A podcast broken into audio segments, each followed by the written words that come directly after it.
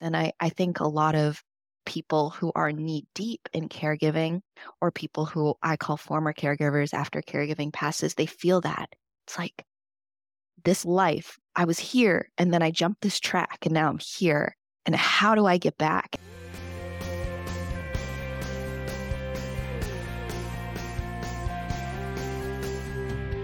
I am Lisa Rohrs, former executive coach turned podcaster and digital course creator. Just a few years ago, my typically unwavering optimism was put to the test when my autoimmune system went sideways and handcuffed my dreams to positively impact the world.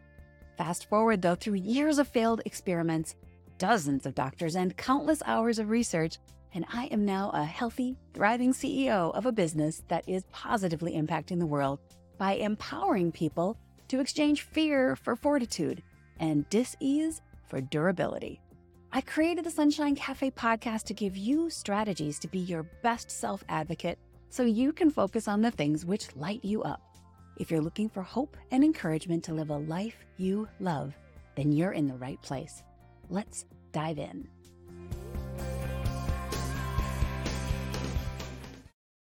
Hello, and welcome back to the Sunshine Cafe. When you think about encouragement, tips, and strategies for living your best life, the journey toward complete health and healing, you probably are not thinking about death, except in respect to avoiding it. But my guest this week just might change how you think about that topic. There are a lot of things that we can do while we are young, healthy, and thriving, which will set us up to enjoy the most profound peace in that inevitable chapter or the moment when hardship, disease, or an accident cuts our life short.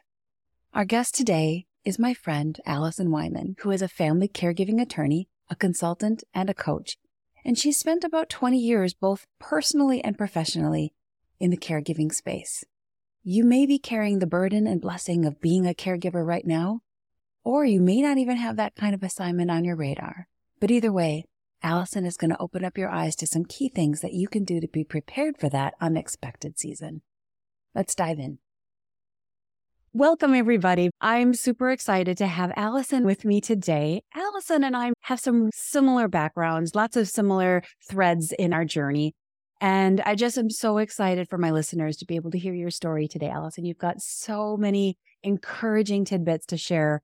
Well, thank you so much for having me, Lisa. It's really, really wonderful to be here with you and to be in your energy and see your smiling face. My name is Allison Wyman, and I am a family caregiving attorney, consultant, and coach.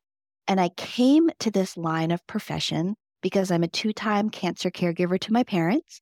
And my dad died six months before my wedding when I was in my early 20s. And then my mom, very thankfully, survived and she was fired by her oncologist a couple years ago because she had 10 years of clean scan. But now that's I the am... kind of firing that we would all like to be fired, right? absolutely, absolutely. But I am um, working, of course, now with my mom through the caregiving components when it comes to aging. And she's experiencing some mobility issues. And um, it I'm just going to be very honest here, Lisa. It it breaks my heart, but I know that I can't stay there because there are things that I can actually do that make a difference to her, and there are also things that I need to do to make a difference and protect me. And so that's where I am. I am caregiving and legacy all the time. I say caregiving is the highest form of legacy. And so I love thinking through not only the practical and the legal when it comes to caregiving, like health insurance and wills and trusts and all of the estate mm-hmm. planning goodness, but also thinking through family stories and how we can tie those into really giving people the best possible life and death experience. Yes. Oh my goodness. So very true and so important because in this world that we live in, especially in the US, where we don't have a tendency to have our parents live with us. Once they get to a certain point, a lot of times they go into some kind of a facility, whether it's assisted living or just a senior community. But we don't often talk about all the challenges that come from being a caregiver. And as you know, I had about 20 years of caregiving with my mom. And so I have such a resonance with what you're doing because there's this bundle of emotions, right? That come with the guilt of, you know, am I doing enough? And the guilt, am I doing the right thing? And then there's also the whole level of families who don't have the best relationships with their parents, but are still called to care for them. And that's a hard thing too, emotionally. Tell us a little bit about the emotional side from the daughter side, some of those things that played out for you. Right. Well, um, when you were making your list, Lisa, which was a beautiful list of all the range of emotions that people feel, I was also thinking one of the things that's really hard that people wrestle with, and I certainly wrestled with, is I love this person. I want to serve them. I also love myself and I want to serve myself and I want to have a life in whatever configuration that looks like that is mine. Mm-hmm. And so I would say that when it comes to the emotional component as a daughter, that was probably my biggest struggle. So, like I mentioned, my dad died six months before I got married. And so here I am about to embark upon the greatest love adventure I can ever imagine. And um, actually, in come January, my husband and I will have been together for 20 years. That's our dating anniversary. Feeling oh. very excited about that and looking at ways we can celebrate. He's really been through my side through this entire caregiving adventure, is what I'll call it. But it it also took a lot of sacrifices on his part. And so there it's really, really, really challenging when there's someone that you love and you feel like they need you. Now, whether or not they actually need you, when I'm working with people, I always like to mm-hmm. dig into that. Like, what does needing actually mean? Or whether they're feel... admitting that they need you, right? Because absolutely, absolutely, absolutely. So they feel like they need you, or you feel like they need you, and you want to be there. You want to show up, mm-hmm. but you also want to show up in your own life. And so I would say that not only that in the concept of relationships, particularly marriage, because my mom, I think about how unusual it must have been for her to lose her best friend and husband. And then six months later, for, you know, to have her engage in my wedding and, and all that that entailed. But then um, when my dad was diagnosed, it was three weeks into my first job out of law school, which was my dream job. So this was the job that I had in my heart and my mind, and I'd set my goal for. And thankfully, I had been able to spend the summer there and they had made me an offer and I was 3 mm-hmm. weeks in and just just getting settled and I received a call from my mom's doctor before she was even awake from anesthesia saying there's something wrong and you need to come back here. Oh so I picked up and I left my job for an entire year Wow. And I am very thankful. three weeks, right? That's so hard. Right? Yes. Yes. I'm very thankful that my job was able to hold my position. They even held my office. I mean, they wow. did all, they bent over backwards to serve me. And I will forever, forever be grateful to them and to that team of people. Uh, but it was a year out of my life where my my friends and my classmates were learning and advancing in their careers and growing. And although I was on a, a different adventure, I was sleeping in my childhood bed, mm. driving a car that wasn't mine, that someone was loaning me so that I could show up and be there for my mom. Yeah. Wow. Yeah. So then you've got all those layers of emotions because I understand I never went to law school, mind you, but I do understand the competitive nature of it because I have had friends who have been on that journey. And so you're in this competitive situation all your whole college career, trying to get the best grades and the best scores. And then you're in your job, you got your beautiful job that you're so proud of and excited for. And now you're paused. And instead of being able to press that gas pedal and just go, you're required to park for a bit.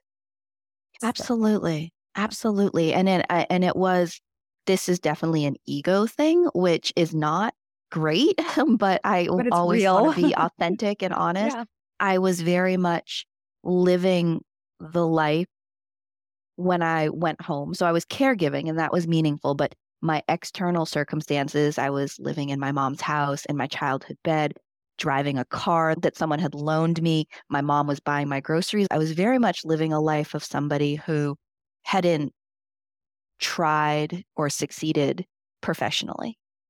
And and and that's okay, but it was very strange. So it, it was less for me, if I'm being honest, Lisa, the competitive nature with my peers because I've always just felt that when it comes, I mean, although that's entirely true about law school, my experience was always like we're we're lifting each other up. We are teaching each other. That was always what I brought to I my teams. If I was if I had a same year associate, I would be mm. like, we're going to do this together, and I love that, and I mm. have received that from so many people. It was more of um, a competitive nature with myself. This is not where I imagine my life would be right now, and it was so close, right? Like so close, but it's it's not there. And I actually I wrote a poem because sometimes it's really hard. I don't know if you found ways through your decades of caregiving to process things, but I found that sometimes words didn't do it for me. And so I needed to process in space, and I found poetry actually helped me. And so I wrote this poem uh, basically about. I should back up and say we had bought this condo right after law school in Washington, D.C., which is where I was working. And I went to law school in D.C. and we bought it right on Capitol Hill. And it was just like the most beautiful, cutest condo you could ever imagine. And and so then when I when it was clear that I was going to be back for a year, somebody that I knew who was going through their own life transition wanted to stay in my place and I thought, you know, this is great. So all of my stuff was still there because I literally just packed up and flew home to my mom one night. But it, it also felt very strange to have someone else kind of living in mm-hmm. this life that we had set up for me to live. And so I wrote this poem that was basically like I hung these curtains that I don't get to open. You know, will they ever open? Did I really hang them at all? Wow. Just pausing on that for a second.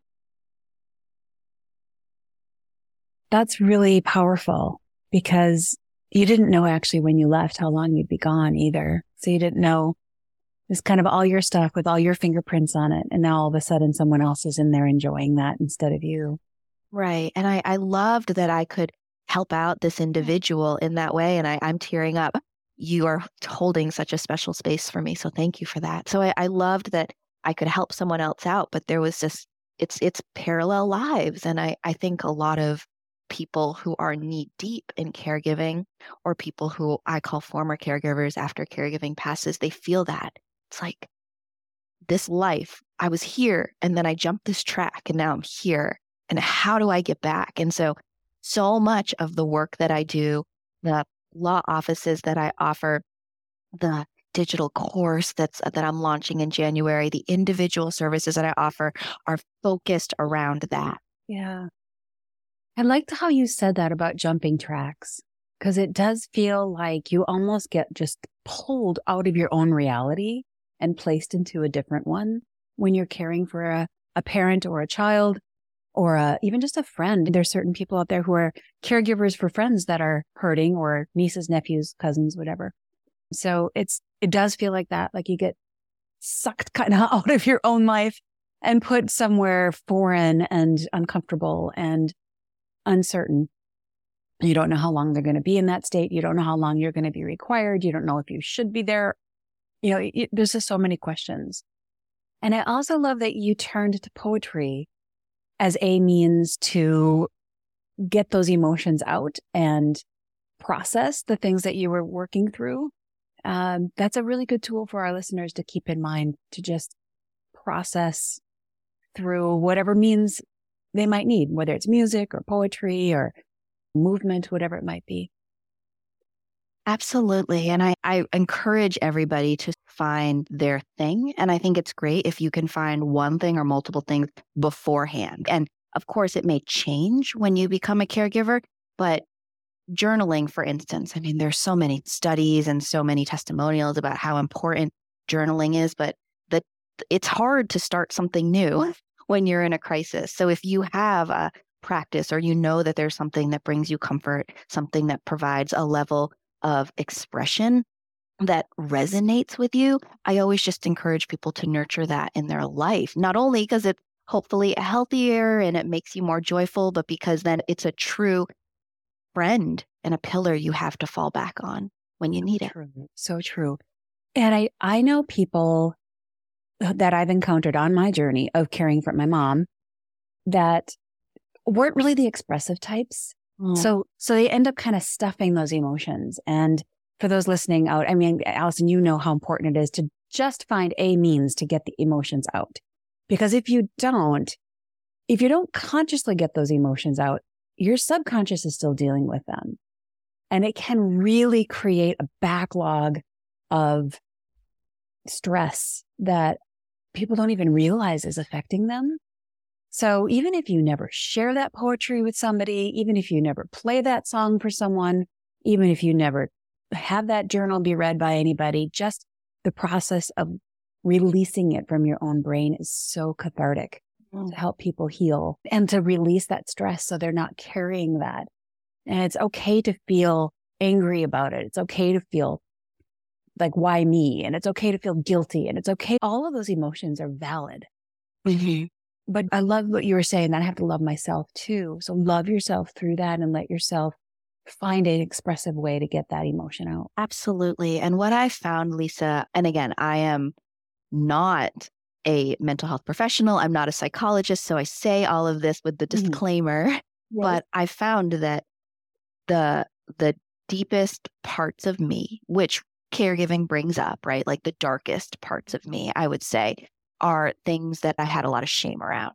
Mm. Just some of the questions that you were raising. If you get, if you like dig in and you really mm. get to it, it's the question that you're asking that you feel like you shouldn't be asking. That's that's the darkness. And so I found that by either journaling or writing a poem about something that I was able to unearth that from inside of me, this thing that existed, but I was trying to cover up because I felt shame around it. And I was able to bring it into the light. And that's what this form of expression does. And so now that it's in the light, the question is you get to decide like what you're going to do. And you can share it or not, but at least you've brought it out from the depths of you. I really feel like it's like taking this weed of shame and pulling it from the root mm. and sticking it somewhere that's not in you and saying, no, shame, you don't get to live in me. You might live here because mm-hmm. I'm a person and this is what I'm feeling, but you don't get to live in me. Yeah. Yeah. Exactly. You don't get to direct me and own me. I own you. Emotion. mm-hmm. Mm-hmm. Yeah, that's great. There's so many, gosh, there's so many things there that we could unpack. So many good things. Let's, let's shift a little bit because a lot of what you do for your clients, as well as in your online presence now with your podcast and your course is helping people through the legal side as well. And it's often something we don't think about until you're thrown into it. I'll tell you on, on my journey, just getting through the paperwork and the legal things that I had to do for mom. It's I remember thinking, if mom was feeling better, there is no way she could understand this stuff because I mm-hmm. can't even understand it. Mm-hmm. And I mm-hmm. actually felt bad for friends of mine who have English as a second language because I could barely understand it and English is my first language. Mm-hmm. It's just a lot of stuff to kind of get through when you're trying to be a healthcare agent or a power of attorney and all the different things that go into that healthcare for someone else's care journey. Tell us a little bit about what you do there to help your clients and what the elements are that a lot of people forget to think about. Mm, that's a great question. Thank you, Lisa. So, I always like to start by naming people, right? So I would say someone who's our age, I'm going to call them the adult child, and I'm going to call their parent the grandparent. And then I'm going to, and then of course, the adult child typically, the, the people that I work with typically have younger kids. So you have the kids and then the adult child, and then you have the grandparent, which is the aging or elderly parent. So when it comes to the law, there are really two tracks that are running, right? We all need estate plans. And by estate plan, I mean that's your will, your trust, your power of attorney or healthcare proxy. And in different states, different terms are used, but it's just the concept, like you said, of what happens to your belongings and who takes care of them when you die, right? That's a will. And then with a power of attorney, it's who will stand in your shoes and can make decisions for you in your life should you become incapacitated. And then, mm-hmm. of course, with a healthcare proxy, it's who is going to be your agent and make healthcare decisions for you should you become incapacitated. So there are these big buckets of questions that we need to think about, and they end up being distilled into legal documents. And so we all should have them. There, there, it's actually quite a high percentage of people who don't have estate plans, and there's no judgment because it's one, it's hard to talk about. Two, it can be an expense that maybe the family isn't ready for. But we know to a degree we all should have those, right? And so if we start from that understanding, then you take the adult child and you say, okay, the adult child either does or doesn't have their own estate plan, which means they either do or don't have a level of understanding and knowledge about an estate plan and what's in their own plan. And then you look at the grandparent, so the adult child's parent, you look at the grandparent and you say, we also have to think about whether or not the grandparent has an estate plan and really what's in that estate plan. Mm-hmm. So, from a strictly legal perspective, right, the lawyer is always thinking about who's the client. And so, the lawyer who drafts the grandparent's estate plan, the grandparent is the client. And for the lawyer who drafts the adult child's estate plan, the adult child is the client. What happens is when we're thinking about the grandparent and everything that's contained in those documents, what happens is is that the grandparent may or may not understand the contents of their documents, but they're actually not the ones that has to live with them, right? Because mm. all of these documents are either who is going to be in charge and what are they allowed to do when you either become incapacitated or when you die. And so we have this true disconnect. And this is just universally where we have documents that are being drafted for, say, the grandparent, and it's really the adult child who's going to have to use those documents and understand them. But mm-hmm. the adult child is not the client of the attorney who's drafting, right? So there are certain restrictions about what can be shared. And then you have the grandparent who typically doesn't really understand their documents well enough, maybe, or mm-hmm. can't remember the documents or, well enough or to what be they able thought. to yes, adequately convey that information down to the adult child. So you have this triangulation where it's truly the adult child that's left holding these documents and trying to use them, but doesn't understand what's in them, may not even know if they exist and where they're stored, and isn't able to ask questions. And so, one of my passions, I do the drafting of the wills and the trust. That's important. One of my passions, though, is also saying, how can we, adult child, make your life better as a future or current caregiver by understanding what's in these documents, what roles you are going to be thrust into, and what those rules around the roles are before you're in a crisis and you're like, oh,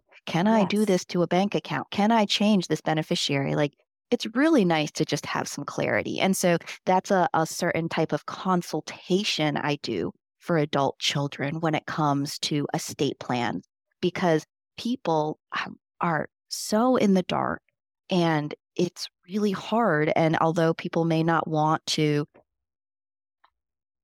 really dive into it, their future self will thank them. Their oh. future self and being able to do the things they need to do and get stuff done will thank them. So true. Oh my gosh, Allison, my mind is just racing. So we just had that same kind of experience with my dad. My dad passed last year. My mom passed mm-hmm. this year. So this is such a fresh topic. So I really want our listeners to key into this. This is such an important, this is not only encouraging, but this is so important because we didn't understand anything that was in my dad's estate plan. And what he thought was in it wasn't exactly what was in it. So just exactly what you said, just understanding it. And, you know, we don't have the, the choice of tomorrow. We don't know when our last day is, I'm trying, what I'm trying to say. And so you can't in that, that moment when you're so emotional over losing someone quickly, especially if it's a quick car accident or something like that. We don't know when those situations are going to pop up. And then all of a sudden someone's in a coma and they need someone to make decisions for them. And so we'd think, oh, we just got to push those things off and I'm going to, I'll take care of those things someday. And we don't realize that we don't get the choice of when that someday is. So planning is so important and just being able to, as a family, have an open conversation about, Hey, let's talk through these things. This is part of life. Dying is part of life. And let's make a conscious decision about these things while we're all in a peaceful, calm p- place of mind and not in this reactive, emotional, I, I can't believe I just lost someone I care about. And now I have to think clearly kind of state. So I love what you were talking said. about having that estate plan, that healthcare agent of power of attorney. And I'm actually speaking to myself because I I have that on my list and didn't get that done yet either. And I understand it to be so valuable. But what it really does is gives you such a sense of peace when your parents start to, to decline or when your loved one, your spouse starts to decline or has an accident of some sort. It gives you such a peace to know that things are set and are in a good place. And my mom, since my mom didn't have much in her life in as far as assets and whatnot, we did not have an estate plan for her. And so immediately the government gets involved. And it was so complicated, so much more than it needed to be for this tiny little leftovers that were there.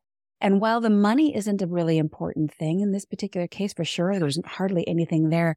It was just the headache.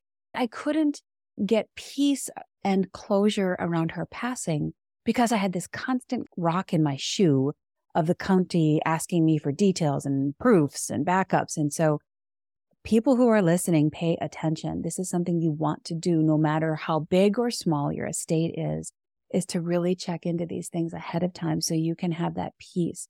And I would say one last thing before I throw it back over to you is that it's the best gift you can give your kids is to get these things in order and have those conversations as a family to really know exactly what will happen if the worst case happens. It's just the best gift you can give your family. Lisa, well, first of all, thank you for sharing about you, both your dad and your mom. I, I didn't know that you had lost both of them in such quick succession. So I'm sending you so, so much love. And I know, I imagine that it's a process because, especially with your mom, it was a long, long journey. And I really resonate when you said um, that, you know, tomorrow is uncertain. And that's why when I'm talking to people and they're saying, well, I'm in my 30s, like my parents are in their 50s or 60s. This isn't something that really needs to be on my mind. That's why I say, well, here's why. Here's why it needs to be on your mind. And to your point about the rock in your shoe, I care I care deeply about families and every stage, but what I really want to focus on, what all of my work eventually targets to, is the former caregiver.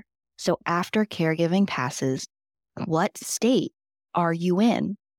Because life has continued to move during your caregiving process. You may have stepped out of that stream, but that stream has continued to run. So when you step back in, I want Lisa to be as healthy and as ready as possible. And what that means is when someone experiences a loss, they need to be able to grieve. And if somebody's grief is constantly being interrupted by this administrative burden that mm-hmm. doesn't have to be there, then that grief and that love and that process becomes like how how can it be that I have to deal with this right in this moment? Right. Yes. And I mean, you get, you kind of get angry. I'm just honest. I kind of got a little angry with the government entities calling me. I'm like, really? Do we have to deal with this now? Can you just give me a little bit of time to process? So, exactly spot on with what you're saying, Allison.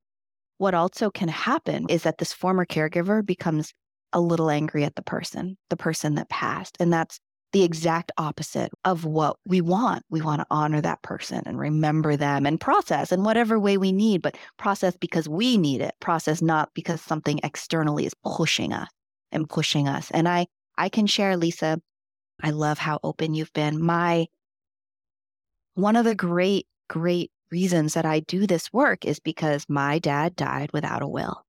He died without a will and things were not in place and there were huge financial mishaps that our family experienced because he didn't have a will. And so much of the work that I do, and particularly the digital course that I'm launching in January, is because my dad was so good at so many things and just not good at this.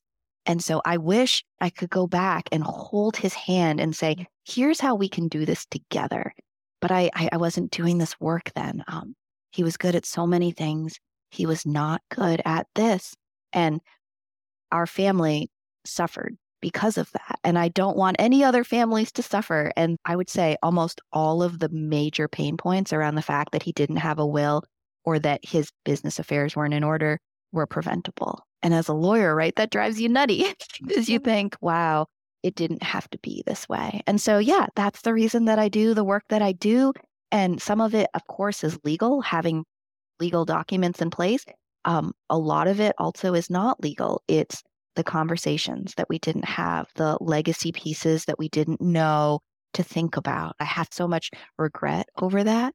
And although I've personally allowed that to fuel the work that I do, I don't want other families to experience that hardship. So true. So true. We talked about a healthcare agent, which is the role that you can make decisions for someone if they're incapacitated, knocked out, concussion, coma, whatever it might be. A power of attorney where you can actually sign legal documents for someone in their stead if they're unavailable to do so. The estate plan, which is so important. The healthcare directive is another really important one if people don't have something like that. And to your point, it gave me so much peace. I, I, had done that with my mom. And when she passed, I knew exactly what kind of funeral she wanted. She mm. wanted pudding and chocolate chip cookies at her funeral. She wanted the things that you know that you can do to honor them the way that they would want to have been honored because it was what they said. And those kinds of things are so valuable. So you have like these two realities. You live in your life and everything's fine someone unexpectedly gets sick or comes down with an, a diagnosis, God forbid, that is progressing quickly, and you're not thinking about legal things, not to mention the fact that you don't really want to say, Hey, mom, I know you're dying, but let's talk about your estate. That's just like those two things just don't emotionally feel good. So that's one, one situation. The other situation is you've talked to each other about that. You understand exactly what's going to happen. The conversations have been had and you can focus your time on whatever is going on to say, Hey, mom, tell me about your favorite memories in life and tell me about all of those little, those legacy things that you were mentioning, Allison, that are so important to learn. Because once that person passes, you don't get that information from them. So mm-hmm. your favorite moments and what are the things that you remember that I could learn from? And what are the things that light you up and, you know, really making sure you understand those things or, Hey, mom, dad, this happened and I just need to ask you for forgiveness because mm. this is out there and I don't want you to pass without feeling like you're okay with that. Or, Hey, I need, I need to let you know I forgive you because you didn't show up for me here when I really needed you to. And I'm going to let go of that so mm. you can pass and I can feel good and you can feel good. And those kinds of conversations can happen when you've got the rest of it in place. Oh gosh, absolutely. I mean, I resonate so much with what you just said, and I I think that the the prompts, the the responses in my head are always, "I'm sorry, I love you, I mm. forgive you."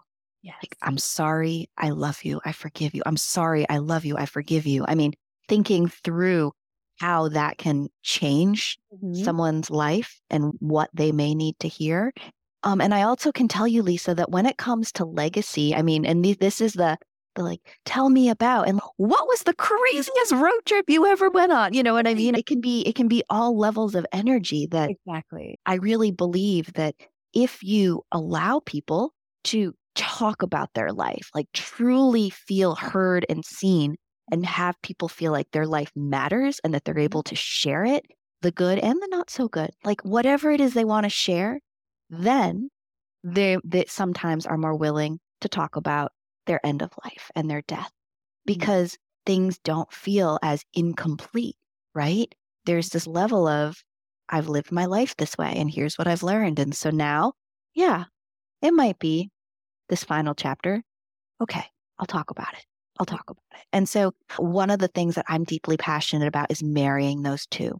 You take the basic caregiving foundational pillars and the legal concepts, and then you marry it and you open up that dialogue to get the information you really need about the caregiving and the legal pillars and concepts through asking about the legacy and the family history, the things that are actually really fun to hear about. But I think that we shouldn't just silo those, they really go hand in hand. Exactly. That's so true. So, most of our conversation here has been about that adult child and grandparent relationship. And I'm sure in the work that you've done, you've also had those situations where a parent is caregiving for a child who's ill or a child who's going through that. And that is that's a whole nother level of emotions because a parent should never have to see their child pass. We all know that there's lots of situations where children get sick and mm, parents who wanted, you know, a life that was thriving and beautiful for that child now have to re-dream what that life is going to look like. So how do you coach and what kinds of experiences have you seen with parents having to give that kind of loving, selfless care to a child? Wow. Well, it, it definitely is one of the most challenging elements and aspects of this area of law and life. I would just say, Lisa, that I first and foremost am a, a student in this because I have had the opportunity to learn from and gain the wisdom of so many mamas who have gone through this. And uh, so I I just continue to learn from them. I, I do not believe that I'm an expert here. I've had a a small experience there where my son was sick and needed surgery and thankfully he's okay and in the medical community his surgery was considered minor and everyday but to us as parents it involved general anesthesia. And so it was a big, big deal for us. And so I went through my own process of how to cope with that. And one of the things that I did was I, in that time, I created this, this surgery workbook for parents. So the concept, right, is that parents bring the magic. But if a parent is scared out of their mind because their child is going through surgery, then they might not have a lot of magic to bring on that particular day. So I created this workbook that was part activity book for the child. It has things like a hospital scavenger hunt and mm-hmm. coloring pages and drawing pages. So it's an activity book if the parent isn't feeling 100% on their magic game, but it's also a place where the parents can collect all their important information, all their emergency numbers, and also a planner where they can write out who they need to contact right after the surgery is over to let them know status updates.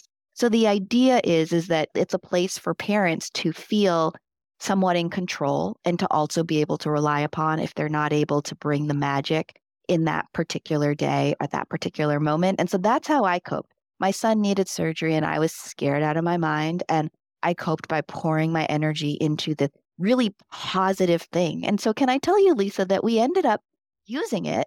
Um, I mean, we used the heck out of it on surgery day. We we made stickers. So we had made personalized stickers and they just said thank you. And we gave them to every single person oh, that helped us that day, like a thank you sticker. And we'd use the activity book for coloring. And then um, there's a there's a part of the journal which says when your child is in surgery, you write a letter to them and you have gratitude pages. But we wrote a letter to them and we had his grandparents write a letter too. And it's still something that we just so deeply treasure. So that's how I coped. That is how I emotionally coped was by pouring that. my creativity and love into this journal, which is something, you know, that we used. I love that. And I think that would work for even caring for elderly parents as well. You know, we, mm. we go to those facilities and it's like there's all this heavy energy. It's like, what if we intentionally poured positive energy into that space. It takes a little creativity, but if you could find those resources, like you just mentioned, to kind of pour fun into your parents' day when you go into that assisted living or senior living or uh, long term care facility, that would be a lot better way to do things. I love Thank that. You. And I can say, Lisa, that it, it really it poured the fun into my day, right? Like it was because I love that you talk a lot about peace, and that is what I want. And I think peace comes from this place of calmness. And I think we have to be just real. We have to be real and clear that before surgery, we're not going to feel peaceful. Like we, we can try, but we're not because we have so much excess energy. Yeah. And so then to me, it's like if I'm going to have this elevated level of energy, the question becomes, what am I doing with that? Because I can be ruminating and worrying, or I can just be focusing on the good and really like handing out stickers to everybody we see and you know all these people proudly wore their stickers and then i'm hoping that other kids saw the stickers and got some joy out of it so it was just this thing that was passed on so i am an intense person in many ways and i am very passionate about this. So when you combine those, like who knows what you're going to get. But for me, it was more just like, this is how I show up for me. I plan by creating this journal. And then this is the gift that I give to myself on surgery day. So we did it for my son. We did it for the legacy of it. We did it for the healthcare providers to thank them. But it was an act of selfishness in a way because it was truly for me. It's how I, I held it together. Well, you say that, and yet I can just imagine all the lives you made better that day because of the joy that you were giving them. I mean, that kind of gratitude is, it just doesn't never returns negatively. You know, no one ever Thank says, you. Oh, stop thanking me for what I'm doing. you know, no one ever says that. So that's awesome. I love that. I'm going to have to get a copy of that oh, workbook. that sounds way fun. Okay. So a couple things I wanted to get back to before we run out of time with you. You have gone through some really big challenges. You mentioned writing poetry as one way to kind of pull yourself through those darkest times. Do you have any other tips or suggestions for how someone who's going through a tough time in caregiving or is kind of stuck and feeling a little like they don't know where to go, uh, like any encouragement? What kind of strategies or tips would you have? Ah, absolutely. So, the one thing that I want every single person to have is something that I call a board of advisors. And so there's just this concept that although as a caregiver, we can rely upon ourselves and people are relying on us, I want every single individual, whether or not they're caregiving yet, to have that team that they are going to rely upon. And that. so, what I say, and I really encourage people to do this even before they're caregiving, is to think about one to three people in their life that they really trust that they feel they can be open with and that they trust the advice that they're giving. Mm-hmm. And to reach out and essentially use a startup as the comparison because caregiving is really just a family startup, right? And say, I am preparing mm. to launch this endeavor, which is not a business, but is family caregiving for my mom. And I know that in doing this, I'm going to need people who are guiding me along the way, people who know me and have my best interests at heart, and people who can become my headlights when I mm. feel like I'm driving in the dark and I don't know where to go.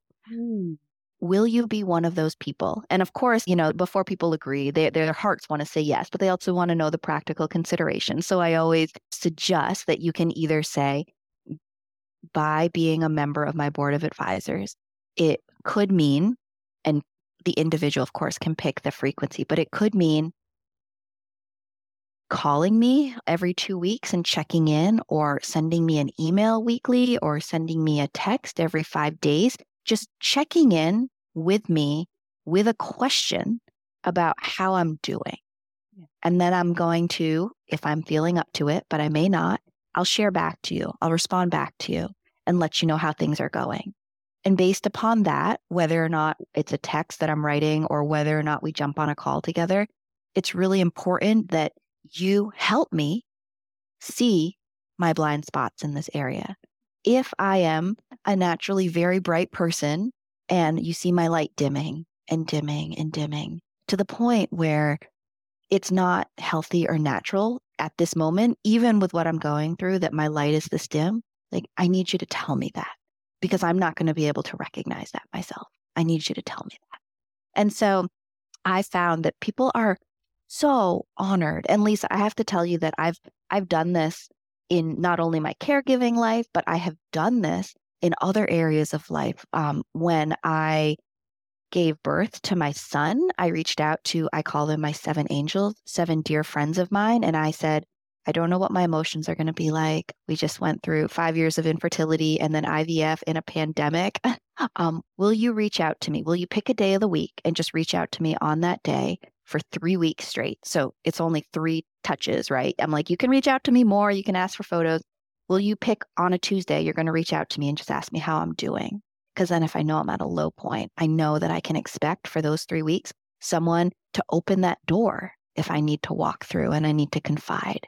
And so when my husband deployed to Afghanistan, which was the hardest year of my life, um, I I sort of married the two kinds of planning. And what I did was I reached out to one of my very best friends and I said, if anything should happen to Dan, here's a list of people that I need you to tell.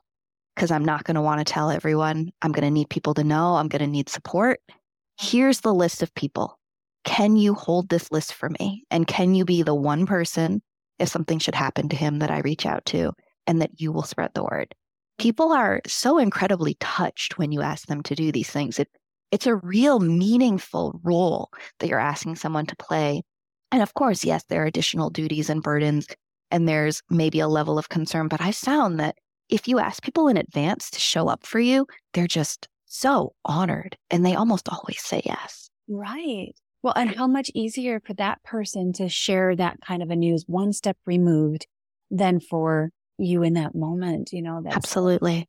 Such a wise counsel. I love that idea, Allison. I'm going to, I'm going to employ that one as well. Great. Um, okay. So if somebody's out there and if a lot of this stuff is resonating with them, two questions for you specifically. Do you have any um, suggestions for how they might find an attorney that could help them with estate stuff? It's hard to find someone that you can trust and feel good about. So, do you have any tips for how to vet through some of that? Absolutely. So, I would say that the two most important parts of finding the right estate planning attorney is one, you want to make sure, of course, that attorney is competent, and we can talk about what that looks like. And then two, ideally, you want to be able to have a relationship that goes beyond sort of the just strictly answer these questions, look mm-hmm. over these documents, okay, we're done.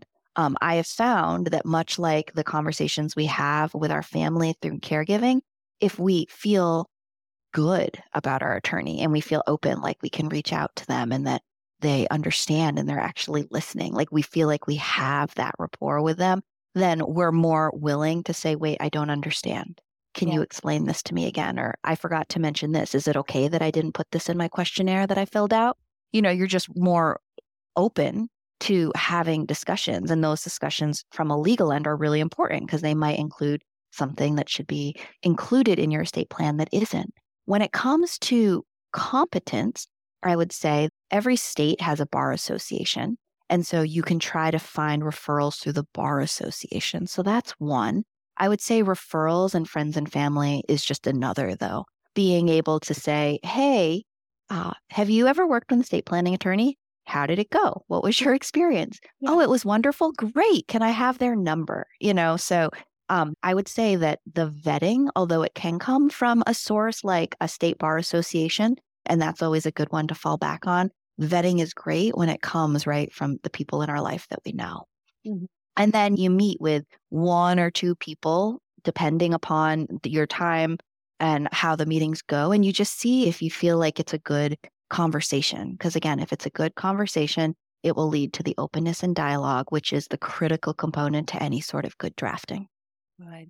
Is it reasonable to expect that you could have just an introductory conversation meeting with a lawyer without being charged? Absolutely. Absolutely. Okay. That's a great question. So, the model that I run and the model that I know a lot of other attorneys run is that you have a free consult. It's a free, say, 15 to 30 minute consult where you get to meet um, either in person or virtually. I, I work virtually a lot, and I found that a lot of families appreciate that because everyone's busy. But you meet virtually and you just you are able to explain a little bit about what's happening and what you're looking for and the attorney is able to uh, provide some guidance or answer your questions. So it's a way that you can almost vet their level of competence or to see how much you like them and enjoy them. Yeah. And i would say that the way that it works it, because i'm barred in new york and new hampshire i will speak specifically for new york here that the way that it works is that when you meet with an attorney in that free consult way, you're not technically considered a client. Mm-hmm. So you don't have what's known as attorney client privilege, which is what we know of when it comes to the greatest levels of confidentiality. But you do have still, and it's written into the ethical rules in New York and in most states, a level of confidentiality that's expected. So, Lisa, you are a prospective client. Everything you tell me, I still have to hold confidentially. It doesn't fall under this specific legal term umbrella of attorney client privilege, but I still have a duty professionally to hold what you're telling me confidentially. Okay, beautiful. That's so good to know. And I love what you had said about the relationship and how that's important. It's kind of like choosing a lawyer is a little bit like choosing a doctor that you mm-hmm. have to feel mm-hmm. comfortable with mm-hmm. them mm-hmm. or the outcome is just not going to be good. You just have to feel right. comfortable with that person. And and just because one person loved that experience and had a mm-hmm. great mm-hmm. estate planning experience, you might not because personalities are different, right. right?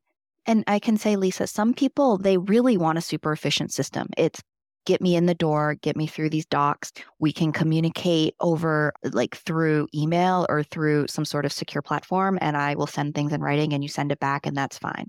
You know, and that's great. Other people want more hand holding and they want to know that they can reach out and that their attorney will respond back within a certain amount of professional time and that they can ask further questions and there's follow up. And that's also something that I would just want anybody to think through when they're thinking through fee structures. Some attorneys in general offer flat rate. Some attorneys offer um, their work on an hourly basis. And so it's really just, again, knowing yourself, knowing what it is you feel like you need to feel comfortable with this process and just recognizing that that's another element. The fee structure, right, is always an element that's added into finding the right estate planning attorney.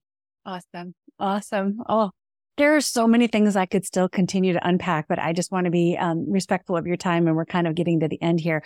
Let's though make sure that people know how to find you because you have such a wealth of information. I know you've got a podcast and you've got a digital course coming up. How can people find you, Allison?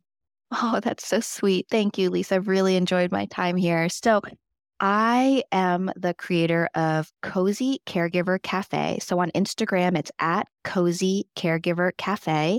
And that is also the name of the podcast, which is on Apple as well as Spotify. So if anybody is interested in that type of content or following me through those channels, that's the best way. I'm also on Facebook at Allison K. Wyman, and I have a website, which is www.allisonkwyman.com. And it's actually on my website where I have all the details of the digital course, which will be open for enrollment in January 2024. Beautiful. My goodness. Thank you so much. And we'll put those details too in the show notes here so people can find the spellings and whatnot that they might need to. But Allison, it has been an absolute honor and privilege to have you. And I can't, I'm just going to tell you right now, I'm going to have to have you back. Too many things to talk about. I know. And Lisa, your, your heart is so open and your uh, demeanor is so gentle. I mean, it has been a true blessing for me to be in your presence in your space. So thank you, thank you, thank you. Thank you. You're making me all teary eyed. Thanks so much, my friend. I just wish you all the best on this next coming year that we've got going on here. And I just look forward to having you back on the show. Thank you so much, Allison. Thank you. Oh, there's some beautiful takeaways from this conversation. I'll summarize them here. If you suddenly find yourself in a position of needing to be a caregiver, it will be a heartbreak, of course. Remember that there are things you can do that actually will make a difference for the person you're caregiving and things that you can do to protect yourself. Save a little space and energy to show up in your own life. Number two, remember caregiving is one of the highest forms of legacy. Think through the practical and the legal things when it comes to caregiving, health insurance, wills and trusts, and the estate planning, but also think through your family stories and how understanding those stories can really give your family the best possible life and death experience. Number three, if you're not a caregiver yet, or maybe especially if you're not, find a way that allows you to express your emotions and brings you comfort. Find something that resonates with you and establish a pattern of maybe journaling or writing poetry, music, or some way you can nurture that expression in your life. It will not only make you more joyful now, but that expression will also be a true friend and a pillar to fall back on when tragedy hits and you really need it. Number four, establish your own board of advisors and do it today. Don't wait until it's needed, per se. Find two or three people who know you and have your best interests at heart, people you can really count on, and who can be the headlights for you when you feel like you're driving in the dark.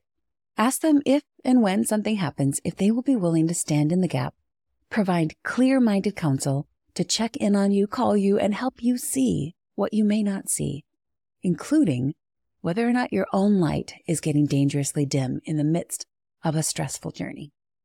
Number five, avoid the situation where grandparents have an estate plan, but the adult child that will be left to hold and use those estate plans don't understand them, don't know what's in them, and don't even know where they're located. Have the conversations while everyone is healthy and of sound mind so the family knows exactly where those documents are physically located. They know exactly how to execute them and how to work within the confines of those documents. That way you remove all the ambiguity and the unwanted surprises. They are hard conversations, but everyone will be so grateful for the clarity later on when emotions are high and grief is taking center stage. Number six, the best gift you can give yourself and your children is a well communicated plan, which covers the legal decisions and financial aspects, but also the emotional and pragmatic decisions like what you want to have at your funeral and where your burial should be. Also, take time to think about how decisions will be made if you should have an accident or if something happens completely unexpected. The best time to make those decisions are when you are young, healthy, and thriving and a good, sound mind. Then revisit those documents every five years or so and update them as needed. But get your estate in order. It will truly be the best gift your family never knew how much they wanted or needed, and they'll be so grateful to have it later. Thank you for listening in on the show today. If you know someone who is taking care of a loved one and might need to be encouraged by this episode, will you please share it with them and remind them that they are not alone? Check in on them now and then and let them know how much their sacrifices are appreciated. And if you found the content valuable, please consider writing a quick review because those reviews help other people find the content that's really valuable and helpful for them. Finally, if you're a caregiver and would like additional episodes on this topic, please consider following my friend Allison Wyman's podcast. The link to her show is in the show notes. Thank you so much for listening today. God bless, and I pray that your caregiving journey will be as peaceful as possible.